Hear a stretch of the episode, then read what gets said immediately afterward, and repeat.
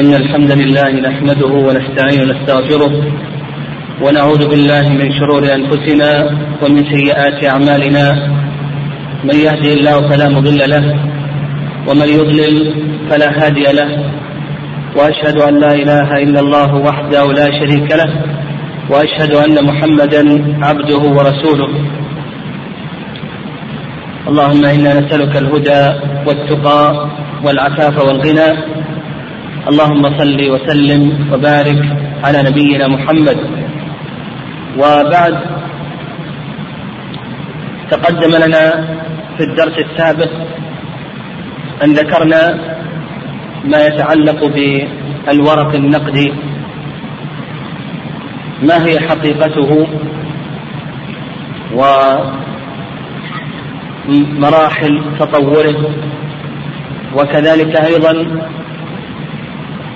ما يتعلق بوجوب الزكاة فيه. هل تجب الزكاة فيه أو لا تجب؟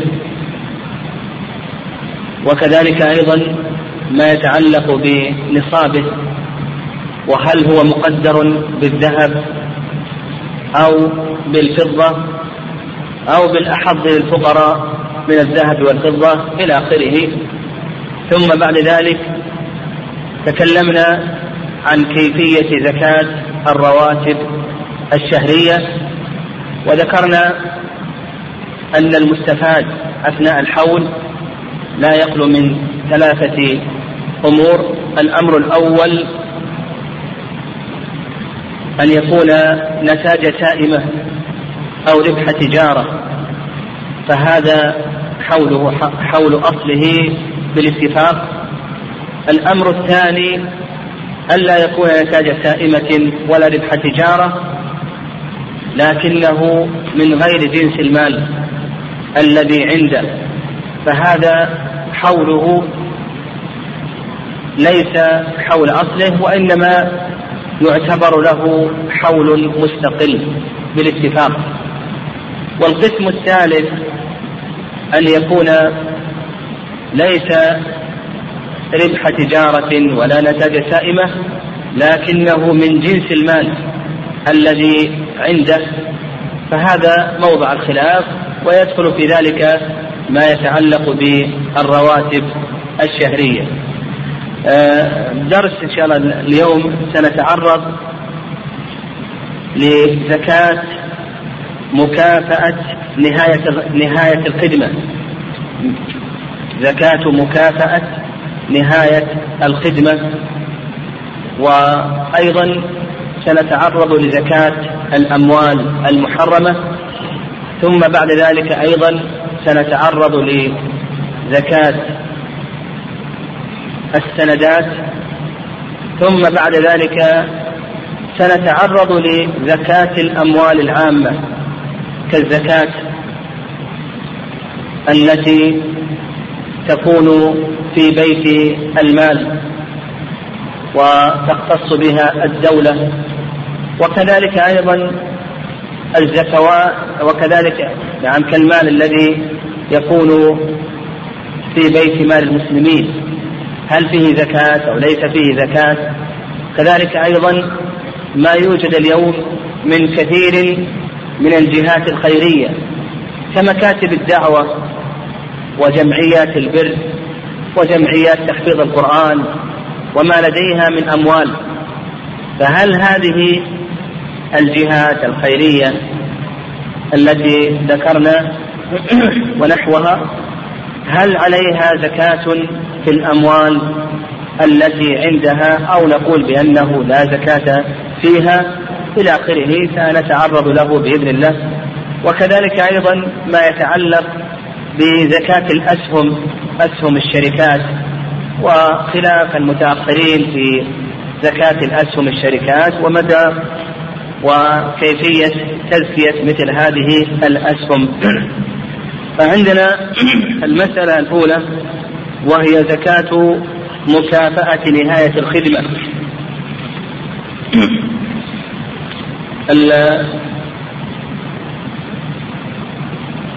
مكافأة نهاية الخدمة آه، قبل أن نبين زكاة مكافأة نهاية الخدمة نقدم ببعض المسائل المسألة الأولى تعريف هذه المكافأة والمسألة الثانية تكييف هذه المكافأة. يعني ما هو التكييف الشرعي لهذه المكافأة والمسألة الثالثة آه، خصائص وسمات هذه المكافأة والمسألة الرابعة زكاة هذه المكافأة وكيفيته. الموظف سواء كان موظفا في مؤسسات الدولة أو كان موظفا في الشركات الأخرى غير التابعة للدولة. إذا انتهى من عمله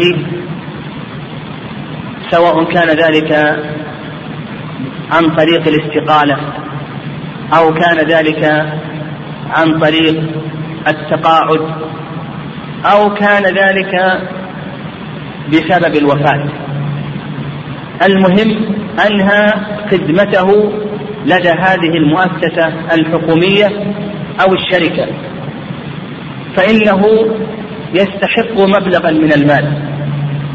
وهذا المبلغ الذي يستحقه مقداره وشروطه لا يعنينا هذا إنما يعنينا هذا المبلغ الذي أخذه الآن وصرفته له الدولة أو صرفته له الشركة.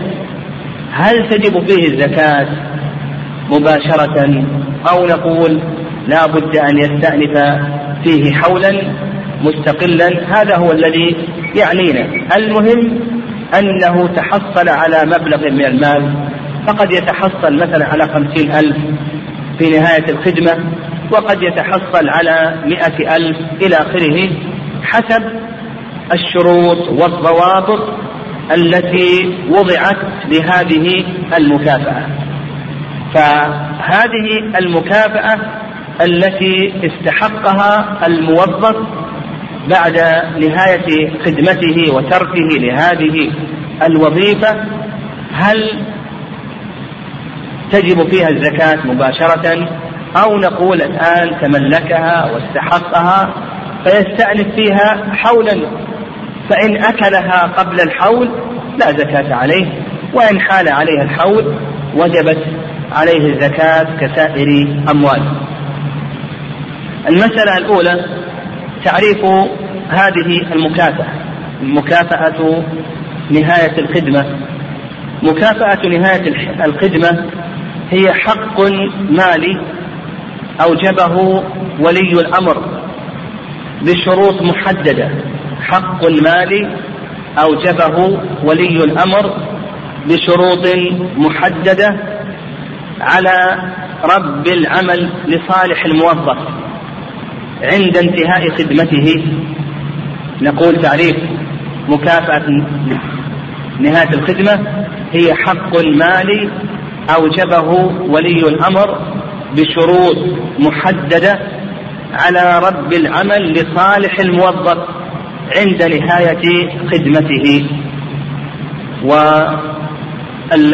والموظف كما أشرنا سواء كان موظفا ضمن مؤسسات الدولة أو كان موظفا ضمن الشركات الأخرى فإنه يستحق هذا الحق المالي عند تركه للعمل سواء كان سبب الترك هي الاستقالة أو التقاعد أو الوفاة.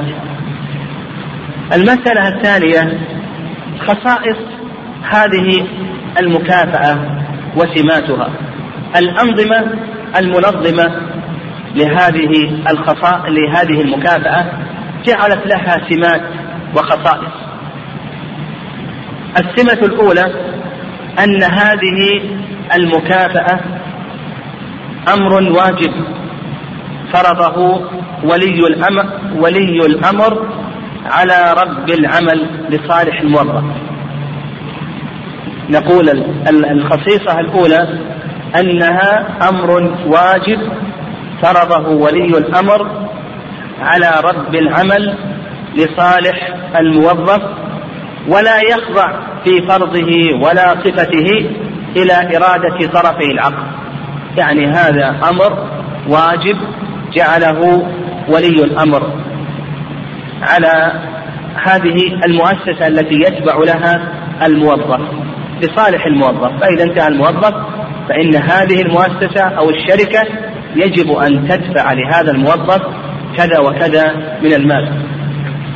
آه ثانيا خصيصة الثانية أن مقدار مكافأة نهاية الخدمة يتحدد بناء على سبب انتهاء خدمته ومدة الخدمة ومقدار الراتب الأخير. يعني هذه المكافأة تتحدد قلة وكثرة بسبب آه آه نعم. ينبني على آه سبب ترك الموظف لهذه الوظيفة. وكذلك أيضا راتب الموظف الأخير له أثر في كثرة هذه المكافأة أو قلتها. كذلك أيضا مدة عمل الموظف في هذه الوظيفة له أثر في كثرة هذه المكافأة أو قلتها. الخصيصة الثالثة وهذه مهمة جدا ولها أثر في زكاة هذه المكافأة أن وقت استحقاق الموظف للمكافأة عند نهاية خدمته فلا يحق له أن يطالب بها قبل انتهاء خدمته. يقول الخصيصة الثالثة لخصائص مكافأة نهاية الخدمة أن وقت استحقاق الموظف لهذه المكافأة عند نهاية خدمته. وقبل ذلك لا يحق له أن يطالب بهذه المكافأة قبل انتهاء الخدمة كما أنه أيضا لا يجوز له أن يتنازل عنها. لا يستحقها إلا عند نهاية الخدمة. الخصيصة الرابعة أن هذه المكافأة يستحقها الموظف عند حياته. نعم أن هذه المكافأة يستحقها الموظف إذا انتهت خدمته أثناء حياته. أما إذا انتهت خدمته بسبب الوفاة فيستحق المكافأة من يعولهم الموظف دون التقيد بقواعد الإرث الشرعي. وهذه أيضا لها أثر في بيان كيف كيفية زكاة هذه المكافأة. نقول الخصيصة الرابعة لهذه المكافأة أن هذه المكافأة يستحقها الموظف أثناء حياته يعني إذا انتهى إذا انتهت خدمته أثناء حياته. أما إذا كانت نهاية الخدمة بسبب الوفاة فإن هذه المكافأة يستحقها من يعولهم هذا الموظف أثناء حياته دون التقيد بقواعد الإرث الشرعية بمعنى أن الذين لا يعولهم الموظف لا يستحقون شيئا من هذه المكافأة ولو كانوا ولو كانوا وارثين. الخصيصة الأخيرة هذه المكافأة يحق لرب العمل أن يحرم منها الموظف في بعض الحالات كما لو ارتكب بعض الأخطاء إلى آخره إلى آخره. وهذه ليس لها أثر في موضوعنا الزكاة. المسألة الثالثة التكييف الشرعي لمكافأة نهاية الخدمة. ما هو تكييفها الشرعي؟ اختلف المتأخرون في ذلك على أقوال. القول الأول قالوا بأنها أجرة مؤجلة ويستدلون على ذلك بأن رب العمل أثناء تعاقده مع هذا الموظف يلاحظ قدر قدر هذه المكافأة وكذلك أيضا قدر الراتب إلى آخره مما يدل على أنها أجرة مؤجلة. يعني القول الأول يقولون بأنها أجرة مؤجلة ويستدلون على ذلك أو يعللون بأن رب العمل سواء كانت مؤسسة حكومية أو كانت شركة يلاحظ عند تعاقده مع هذا الموظف ما يتعلق بهذه المكافأة وشروطها وكذلك أيضا مقدار الراتب الذي سيؤثر في هذه المكافأة إلى آخره. الرأي الثاني أنها تأمين من مخاطر انتهاء العقد. الرأي الثاني أن هذه المكافأة تأمين من مخاطر انتهاء العقد. واستدلوا على ذلك قالوا بأن هذه المكافأة فيها خصائص التأمين ففيها مؤمن ومؤمن عليه وقسط التأمين ونتيجة. الرأي الثاني يقولون بأنها تأمين من مخاطر انتهاء العقد. يعني أن الموظف الآن إذا انتهى عقده يحتاج إلى شيء من المال هذه المكافأة إلى آخره. فقالوا بأنها تأمين وقالوا بأن خصائص التأمين موجود فيها. مؤمن ومؤمن عليه وكذلك أيضا قسط التأمين وكذلك أيضا آه النتيجة والثمرة إلى آخره. القول آه، الثالث قول الثالث قالوا بأنها تبرع أو التزام بالتبرع. القول الثالث أنها التزام بالتبرع. القول الرابع والأخير أنه حق مالي أوجبته الدولة للموظف. أنه حق مالي أوجبته الدولة للموظف. واستدلوا على ذلك قالوا بأن من حق الإمام الأعظم أن ينشئ بعض الحقوق والواجبات على الرعية للمصلحة على الرعية وللرعية للمصلحة. القول الأخير قالوا بأنها حق مالي أوجبته الدولة للموظف وعلتهم في ذلك. قالوا بأن الإمام الأعظم له أن ينشئ بعض الحقوق والواجبات لصالح الرعية وعلى الرعية إذا كان هناك مصلحة. وهذا القول الأخير أنه حق مالي أوجبته الدولة للموظف هذا القول هو الصواب في هذه المسألة. المسألة الأخيرة يعني المسألة الأخيرة وهي زكاة مكافأة نهاية الخدمة. كيف تكون؟ إذا إذا أنهى الموظف الآن وظيفته بسبب الاستقالة أو بسبب التقاعد أو بسبب الوفاة وأخذ هذه هذه المكافأة آه، من يعولهم آه، الموظف آه، فكيف زكاة هذه المكافأة؟ نقول من خلال ما تقدم ومن خلال ما ذكرنا من خصائص هذه المكافأة وتكييفها الشرعي يتبين لنا أن الموظف يمتلك هذه المكافأة بعد نهاية خدمته وقبضه لهذه المكافأة. فإذا انتهت خدمته وقبض هذه المكافأة أو قبضها من يعولهم نقول الآن ابتدأ عليها حول الزكاة.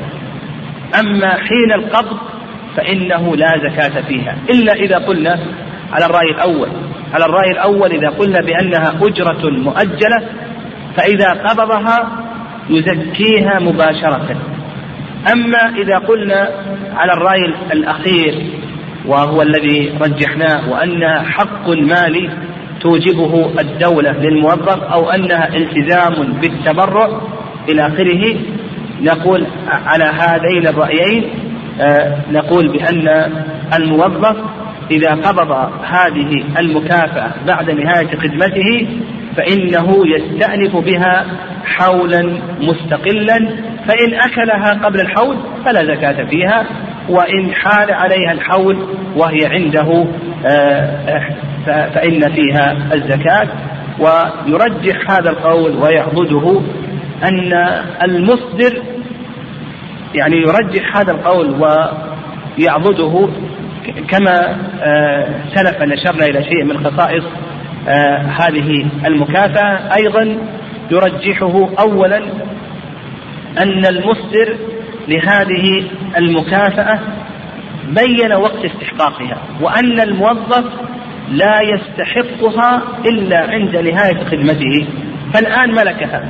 أما قبل ذلك فإنه لا يستحقها ولا يجوز له أن يتنازل عنها ولا يجوز له أن أن يتصرف فيها بشراء ونحو ذلك فإنه لا يستحقها إلا عند نهاية خدمته المصدر الذي الذي آه، آه، نظم هذه المكافأة بين وقت استحقاق الموظف لهذه المكافأة وأنه يستحقها عند نهاية خدمته فدل على أنه ملكها الآن. وإذا كان كذلك فلا تجب فيها الزكاة إلا بعد أن يحول عليها الحول. كذلك أيضا مما يؤيد ذلك ما سلف أن أشرنا إليه أن الموظف لا يملك أن يتصرف فيها. هذه المكافأة. لا يملك أن يشتري فيها. فمثلا لو كان يستحق عند نهاية خدمته مبلغ مئة ألف ريال لا يملك أن يشتري فيه. لا يملك أن يتنازل عنها إلى آخره مما يدل على أنه لا يملكها إلا عند نهاية خدمته وحينئذ تدخل في ملكه وإذا دخلت في ملكه آه، يحتاج إلى أن يحول عليها الحول كذلك أيضا مما يؤيد ذلك ثالثا آه، أن أن الموظف لو كان سبب ترك وظيفته هو الوفاة فإنه لا يستحق هذه المكافأة وإنما يستحقها من يعولهم هذا الموظف. كذلك أيضا مما يؤيد ذلك رابعا أن هذه المكافأة غير مستقرة. فقد يحرمها الموظف حسب الشروط والأنظمة التي سنت هذه المكافأة. فقد يكون عند الموظف أخطأ إلى آخره آه، آه، تقتضي أن يحرم من هذه المكافأة مكافأة نهاية خدمة آه، مكافأة نهاية الخدمة.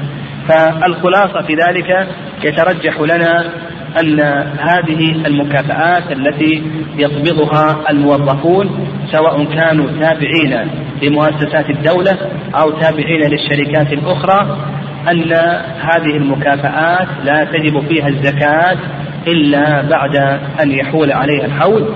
فإن استهلكوها قبل الحول فإنه لا زكاة فيها. المسألة الثانية في درس هذا اليوم ما يتعلق بزكاة المال المحرم. آه،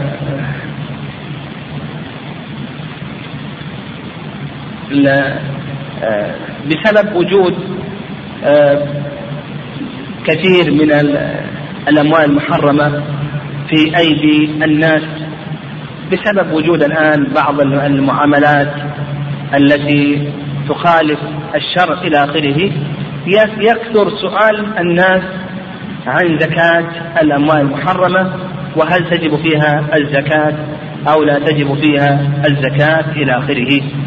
آه عندنا في هذه المسألة ثلاث مسائل. المسألة الأولى تعريف المال المحرم والمسألة الثانية بيان قسمي المال المحرم والمسألة الثالثة زكاة المال المحرم بقسمين. المسألة الأولى وهي تعريف المال المحرم. يقول بأن المال المحرم هو كل ما حرم الشارع على المسلم تملكه والانتفاع به. المال المحرم هو كل ما حرم الشارع على المسلم تملكه والانتفاع به. المسألة الثانية قسم قسم المال المحرم قسم المال المحرم. المال المحرم ينقسم إلى قسمين. القسم الأول محرم بذاته والقسم الثاني محرم بوصفه المحرم لذاته هو الذي ذاته وعينه محرمة. المحرم لذاته هو الذي ذاته وعينه محرمة مثل الخمر. الخمر ذاته وعينه محرمة الدخان ذاته وعينه محرمة الخنزير إلى آخره. هذه الأشياء ذاتها وعينها محرمة. القسم الثاني محرم لكسبه وهو المال الذي ذاته مباحة. ليست محرمة لكن طرأ عليه التحريم بسبب, بسبب مخالفة الشرع في الكسب. نقول القسم الثاني محرم لكسبه والمحرم لكسبه هو الذي ذاته مباحة لكن طرأ عليه التحريم بسبب مخالفة الشرع في وجوه الاكتساب مثال ذلك هذه الدراهم الريالات إلى آخره هذه ذاتها وعينها مباحة لكن قد يطرأ عليها التحريم فتكون جاءت من جهة محرمة كالربا مثلا أو مثلا بيع المحرمات إلى آخره فهذه هذا نسميه محرم لكسبه أو مثلا عن طريق الرشوة إلى آخره هذا نسميه محرم لكسبه. فتلخص لنا أن المال المحرم ينقسم إلى قسمين ينقسم إلى قسمين. القسم الأول محرم لكسبه لعينه والقسم الثاني محرم لكسبه. وعرفنا كلا من القسمين. القسم الأول ما كان محرما لذاته يعني أن عينه نقول هذه هي المسألة الثالثة الزكاة في الأموال المحرمة. الزكاة في الأموال المحرمة تختلف باختلاف هذين القسمين. فعندنا القسم الأول زكاة القسم الأول وهي زكاة المال المحرم لعينه وذاته. فهذا باتفاق الفقهاء أنه لا تجب فيه الزكاة. باتفاق الفقهاء أنه لا تجب فيه الزكاة ولنفرض أن صاحب بقالة يبيع في بقالته مواد غذائية ويبيع دخان. يعني يبيع دخانا المواد الغذائية بخمسين ألف ريال الدخان بألف ريال. نقول هذا الدخان ما تجب فيه الزكاة يخرج الزكاة عن الأموال المباحة شرعا. أما الدخان هذا فإنه لا يجوز فإنه لا تجب فيه الزكاة. ومثل ذلك أيضا لو كان الدكان الدكان كله يبيع الدخان أو يبيع ال ال ال ها؟ الشيشة. نعم نعم. شلون؟ نعم أو مثلا يبيع الأغاني. إلى آخره فنقول هذا لا زكاة فيه. نقول هذا لا زكاة فيه. فعندنا القسم الأول إذا كان محرما لذاته وعينه إلى آخره نقول هذا باتفاق الفقهاء أنه لا زكاة فيه. والدليل على هذا حديث أبي هريرة رضي الله تعالى عنه. وأن النبي صلى الله عليه وسلم قال إن الله طيب لا يقبل إلا طيبا. ثم وأن الله أمر المؤمنين بما أمر به المرسلين. ثم ذكر النبي صلى الله عليه وسلم الرجل يطيل السفر أشعث أغبر يمد يديه إلى السماء يا رب يا رب ومطعمه حرام ومشربه حرام وغذي بالحرام فأنى يستجاب لذلك. بعد أن يستجاب لهذا. فهذا الرجل استجمع صفات إجابة الدعاء. مسافر. وأطال المسير واشعث رأسه واغبرت قدماه ومد يديه إلى السماء لكن ردت يداه خائبتين لأنه جعل بينه وبين رحمة الله عز وجل مانعا بأكل الحرام ولبس الحرام إلى آخره. فالله عز وجل طيب لا يقبل إلا طيبا. هذا ما يتعلق بزكاة القسم الأول وهي الأموال المحرمة لعينها وذاتها فنقول هذه لا زكاة فيها. وأيضا نعلم أن أن أن عدم إجابة الزكاة ليس تغليظا ليس تخفيفا وإنما هو تغليظ عليه وردا لفعله. تغليظ من باب التغليظ عليه باب الرد لفعله وأن مثل أمواله هذه إذا كانت الله عز وجل لا يثيبه عليها ولا يجره عليها ولا يقبلها إلى منه ففي هذا زجر له ورد في أن يترك مثل هذا العمل لأنه ماذا تساوي الدنيا؟ إذا كان إذا كنا نقول له لا نريد أموالك لا نريد صدقتك صدقتك هذه لا نريدها فنقول الزكاة هنا غير واجبة القسم الثاني الزكاة في الأموال المحرمة لكسبها. وكما أشرنا لهذا أن هذه الأموال هي أصلها مباحة لكن طرأ عليها التحريم بمخالفة الشرع في وجوه الاكتساب. كما لو كان هذا المال اقتنى مثلا اكتسب مثلا عشرة آلاف ريال عن طريق الرشوة. أو اكتسبه عن طريق الربا أو اكتسبه عن طريق بيع المحرمات بيع الدخان نحو ذلك من الأمور المحرمة. فهل فيه الزكاة أو ليس فيه الزكاة؟ هذا اختلف فيه المتأخرون. اختلف فيه المتأخرون هل فيه الزكاة أو ليس فيه الزكاة. الرأي الأول عدم وجوب الزكاة في هذا المال. فهذه الأموال المحرمة سواء من ربا أو من رشوة أو من ميسر أو غير ذلك أن الزكاة غير واجبة فيها. وهذا ما عليه عامة المتقدمين وكذلك أيضا هو قول أكثر الفقهاء المعاصرين. أكثر الفقهاء المعاصرين على أن هذه الأموال المحرمة لكسبها أنه لا زكاة فيها. واستدلوا على ذلك بما تقدم يعني بما تقدم من حديث أبي هريرة رضي الله تعالى عنه. وفيه قول النبي صلى الله عليه وسلم إن الله طيب لا يقبل إلا طيبا. وكذلك أيضا قالوا بأن الزكاة لا تجب إلا فيما يملكه المسلم. الزكاة لا تجب إلا فيما يملكه المسلم وهذا المال لا يملكه المسلم لأنه يجب عليه أن يتخلص منه. يعني يجب هذا المال المحرم يجب عليه أن يتخلص منه بطرق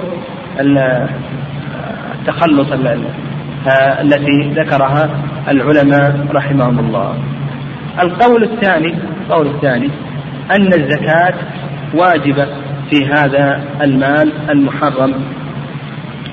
واستدلوا على ذلك استدلوا على ذلك قالوا بأن هذه الأموال المحرمة لو أعطي الناس من أخذ الزكاة عليها لا تتايع الناس في هذه المكاسب المحرمة. فنأخذ منها الزكاة. يقولون أنه لو أعطي الناس من هذه الزكاة من هذه لو أعطي الناس من زكاة هذه الأموال المحرمة لا تتايع الناس في هذه آه، المكاسب المحرمة فنوجب عليهم نعم نوجب عليهم آه، الزكاة نوجب عليهم الزكاة. وهذا الجواب عنه سهل. يقول أولا هذا غير مسلم وثانيا نعم ثانيا أن عدم أخذ الزكاة ليس من باب التخفيف وإنما هو من باب الزجر والردع بل إن عدم أخذ الزكاة إلى آخره هذا سيؤثر في نفسه ويدفعه إلى ترك مثل هذا نعم إلى ترك مثل هذا العمل. آه، أيضا استدلوا قالوا بأن الزكاة تجب في الحلي المحرم. الحلي المحرم ينص العلماء على أن الزكاة واجبة فيه. مثال ذلك لو كان عندنا ذهب على صورة تمثال. هذا التمثال محرم ولا يجوز. ومع ذلك العلماء رحمهم الله ينصون على وجوب الزكاة فيه. فنقول هذا فرق. فرق بين هذا التمثال وبين هذه الأموال المكتسبة. هذا التمثال الصورة المحرمة لا تجب فيه ولهذا تجب الزكاة في عينه يعني في الذهب الموجود فقط دون اعتبار للصورة المحرمة. فلو فرضنا أن هذا التمثال وهو بهذه الصورة المحرمة يساوي ألف ريال. فإننا لا نعتبر الصورة المحرمة نلغي الصورة المحرمة ونعتبره كأنه لم يصنع ونقدره موزونا. وأما الصورة المحرمة فهذه الفقهاء ينصون على أنها آه، لا تجب فيها لا تجب فيها الزكاة وأن المحرم شرعا كالمعدوم حسا. وحينئذ يتلخص لنا أيضا أن القسم الثاني وهي الأموال المحرمة بسبب الكسب آه، أنه أيضا لا تجب فيها الزكاة. المسألة الثالثة قبل أن ندخل بزكاة الأسهم والسندات آه، زكاة الأموال العامة يعني زكاة الأموال العامة. وزكاة الأموال العامة هذه تشمل آه، الزكوات تشمل الأموال التابعة لبيت مال المسلمين. وكذلك أيضا الأموال التابعة للجهات الخيرية كجمعية تحفيظ القرآن وكذلك أيضا جمعية البر كذلك أيضا آه، المكاتب التعاونية للدعوة. وغير ذلك من الجهات الخيرية فهذه الجهات ونحوها التي آه، يكون عندها شيء من المال من صدقات المحسنين. هل فيها زكاة أو ليس فيها زكاة؟ ومن ذلك أيضا الأوقاف التي تكون على جهات عامة. مثلا هذا الرجل وقف هذا المال مئة ألف ريال. على جهة عامة لطلاب العلم للفقراء لكي يشترى به مسجد إلى آخره وحال عليه الحول هل تجب فيه الزكاة أو لا يجب فيه الزكاة؟ وكذلك أيضا الأموال الموصى بها في جهات عامة إلى آخره. هل تجب فيها الزكاة أو لا تجب فيها الزكاة إلى آخره؟ المال ال ال نعم. آه هذه المسألة آه تحتها آه مسألتان. هذه المسألة تحتها مسألتان. المسألة الأولى المسألة الأولى تعريف المال العام. ما هو المال العام؟ والمسألة الثانية آه، مبنى القول بزكاة المال العام أو عدم زكاة المال العام. المسألة الثالثة إذا استثمرت هذه الأموال العامة فهل فيها زكاة أو ليس فيها زكاة؟ ولنفرض أن الدولة في في هذه الأموال العامة استثمرتها في البيع والشراء أو أن هذه الجمعية استثمرت هذه الأموال في البيع والشراء. وأصبحت عروض تجارة يباع ويشترى فيها.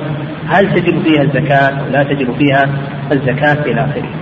فنقول المسألة الأولى يعني المسألة الأولى تعريف المال العام. المال العام هو المال المرصد للنفع العام. نقول هو المال المرصد للنفع العام دون أن يكون مملوكا لشخص معين أو جهة معينة.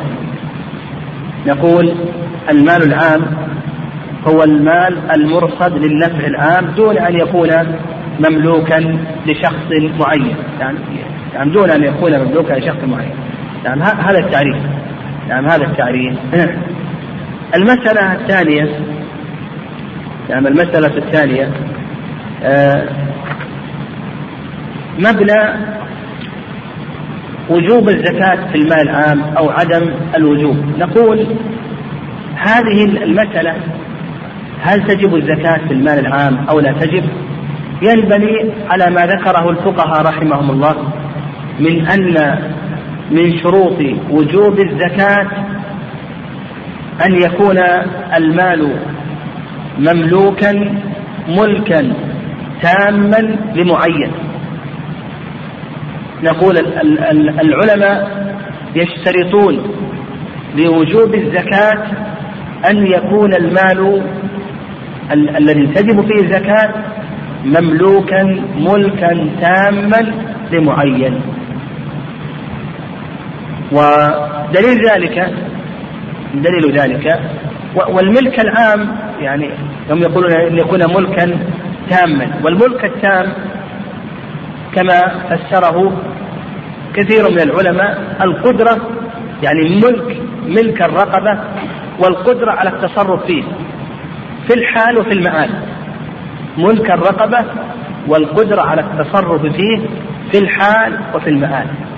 فنقول من الشروط من شروط وجوب الزكاة أن يكون المال مملوكا ملكا تاما لمعين.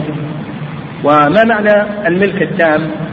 ملك التام القدرة على التصرف فيه يعني القدرة على التصرف فيه في الحال أو في المآل يعني ملك الرقبة والقدرة على التصرف فيه في الحال وفي المآل.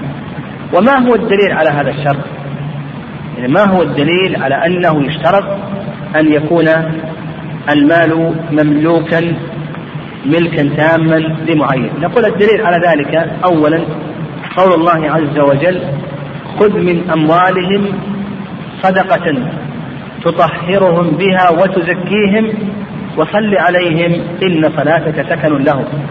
فقال الله عز وجل خذ من أموالهم فأضاف الأموال إليهم مما يدل على ملكهم لهذه الأموال واختصاصهم بالتصرف فيها. يعني مما يدل على أنهم يملكون هذه الأموال وأنهم يختصون بالتصرف فيها. فدل ذلك على أنه يشترط لوجوب الزكاة أن يكون مالكا لها ملكا تاما وأن يكون معينا. كذلك أيضا الدليل الثاني استدلوا بحديث ابن عباس رضي الله تعالى عنهما لما بعث النبي صلى الله عليه وسلم معاذا إلى اليمن. فقال إنك تأتي قوما من أهل كتاب فليكن أول ما تدعوهم إليه شهادة أن لا إله إلا الله وأن محمد رسول الله. فإنهم أجابوك لذلك فأخبرهم أن الله افترض عليهم خمس صلوات في اليوم والليلة. فإنهم أجابوك لذلك فأخبرهم أن الله افترض عليهم صدقة تؤخذ من أغنيائهم وترد على فقرائهم الشاهد هنا قوله عليه الصلاة والسلام تؤخذ من أغنيائهم. فدل ذلك على اشتراط الملك التام لأن الله لأن النبي صلى الله عليه وسلم أضاف أضاف المال أضاف المال إليهم. الدليل الثالث قالوا بأن الزكاة تمليك. وإذا كانت الزكاة الزكاة تمليك الفقير. والتمليك لا بد أن يكون من من من, من مالك. الزكاة تمليك. وإذا كانت الزكاة تمليكا فلا بد أن تكون أن تكون من مالك. من مالك لهذا المال. فإذا لم يكن هذا المال له مالك لم تجب فيه نعم لم تجب فيه الزكاة. وكذلك أيضا قالوا إن من حكم الزكاة شكر الله عز وجل على نعمة المال. وهذا لا يكون إلا من أي شيء؟ من المالك من حكم الزكاة شكر الله عز وجل على نعمة المال وهذا لا يكون إلا من المالك بعد أن قررنا اشتراط هذا الشرط وأنه يشترط لوجوب الزكاة يشترط لوجوب الزكاة أن أن يكون المال لمالك يملك ملكا تاما إلى آخره. نستطيع أن نفهم أن هذه الأموال العامة التي ليس لها مالك معين أنه لا تجب فيها أنه لا تجب فيها الزكاة. فالأموال التي تكون في بيت المال ويحول عليها الحول هذه لا تجب فيها الزكاة. وكذلك أيضا الأموال التي تكون لجمعيات البر ويحول عليها الحول أو جمعيات تحفيظ القرآن أو لمكاتب الدعوة وغير ذلك من الجهات الخيرية. نقول هذه لا زكاة فيها لأنها أو لأنها ليس لها مالك معين. ومثل ذلك أيضا الأموال الموقوفة على جهات عامة كالموقوف على طلبة العلم أو على بناء مساجد أو مسجد أو موصى بها في مثل هذه الأمور نقول هذه لا زكاة نعم لا زكاة فيها. آه، وأيضا نعم بقينا في المسألة الأخيرة وهي إذا استثمرت هذه الأموال نعم إذا استثمرت هذه الأموال وسيأتينا إن شاء الله يأتينا إن شاء الله. ما يتعلق باستثمار أموال الزكاة. هل يجوز أو لا يجوز؟ يعني لو أن هذه الأموال الجهة التي عندها هذه الأموال استثمرتها بالبيع والشراء والمضاربة لكي تنمي هذه الأموال. فهل تجب فيها الزكاة أو نقول لا تجب فيها الزكاة؟ وسبق أن قررنا أنه لا تجب فيها الزكاة. لكن اختلف المتأخرون فيما إذا استثمرت هذه الأموال بالبيع والشراء فهل هذا العمل يوجب الزكاة أو نقول لا يوجب الزكاة؟ يعني اختلفوا أن في ذلك على رأيين. الرأي الأول يعني الرأي الأول أن الزكاة تجب إذا استثمرت تجب فيها الزكاة. فإذا بيع واشتري بها هي لما كانت مرصدة وحال عليها الحول ما وجبت فيها الزكاة. لكن لما حركت بالبيع والشراء والمضاربة إلى آخره تجب فيها نعم تجب فيها الزكاة. وهذا هو القول الأول. وقال به بعض المتأخرين وأخذ به قانون الزكاة السوداني. القول الثاني أنه لا تجب فيها نعم أنه لا تجب فيها الزكاة. وهذا ما عليه أكثر المتأخرين يعني ما عليه أكثر المتأخرين وبه أفتت الندوة الثالثة عشرة لقضايا الزكاة المعاصرة بالأكثرية.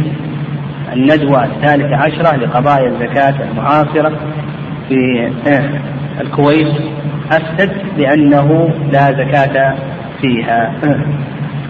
وهذا القول أنه لا زكاة فيها نعم هذا هو الأقرب. لكل منهم دليل. الذين قالوا بأنه بأنه تجب فيها الزكاة آه، استدلوا على هذا بأدلة وقالوا بأن آه، بيت المال أولا قبل أن أن, أن تستثمر لا زكاة فيها لأن مصرف بيت المال يختلف عن مصرف الزكاة. أما الآن بيع واشتري فأصبحت أموال زكوية.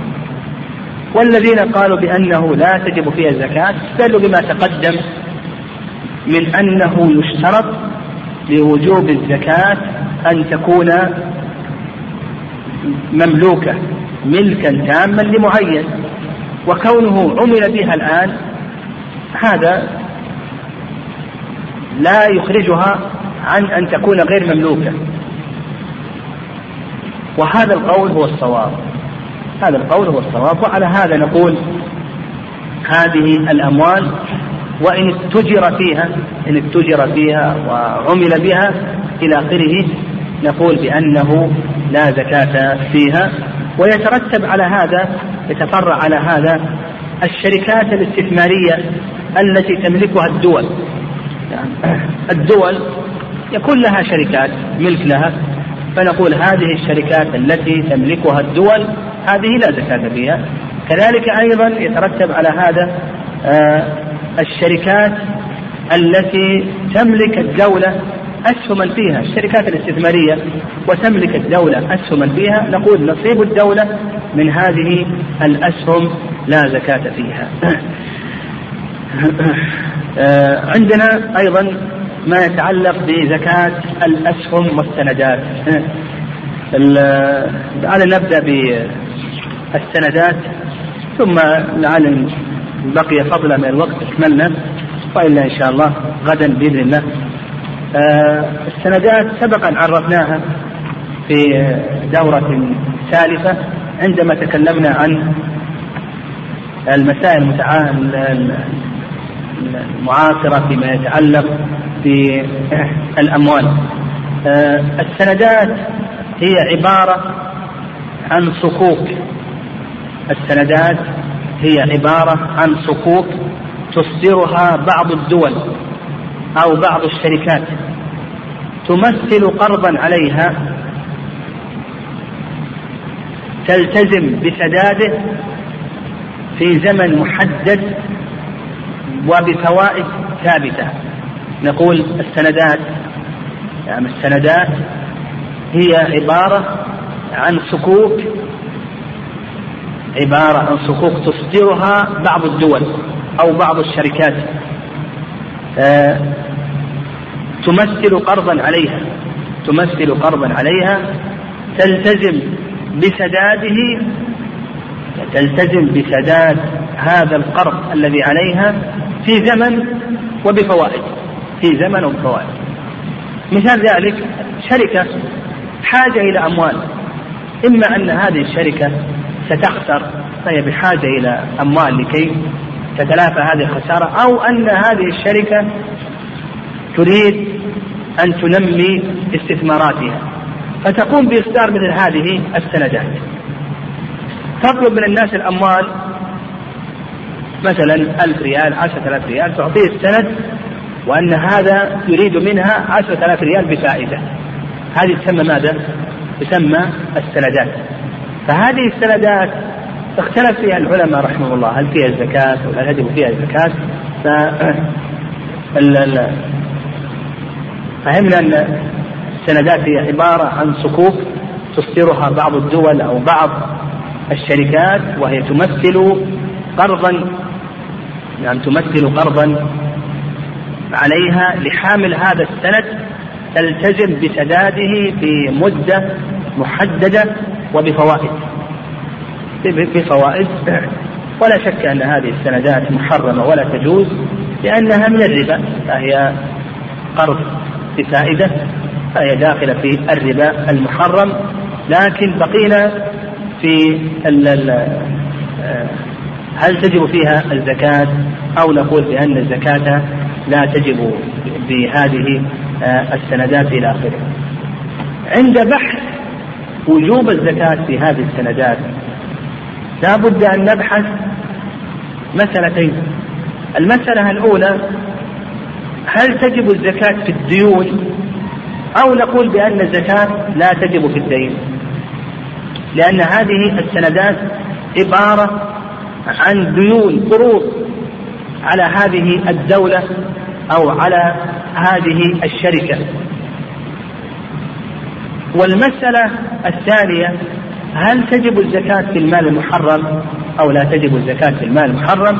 وهذه المسألة سلف البحث فيها وانتهينا إلى أن الأموال المحرمة سواء كانت محرمة لكسبها أو لعينها أنه لا لا زكاة فيها.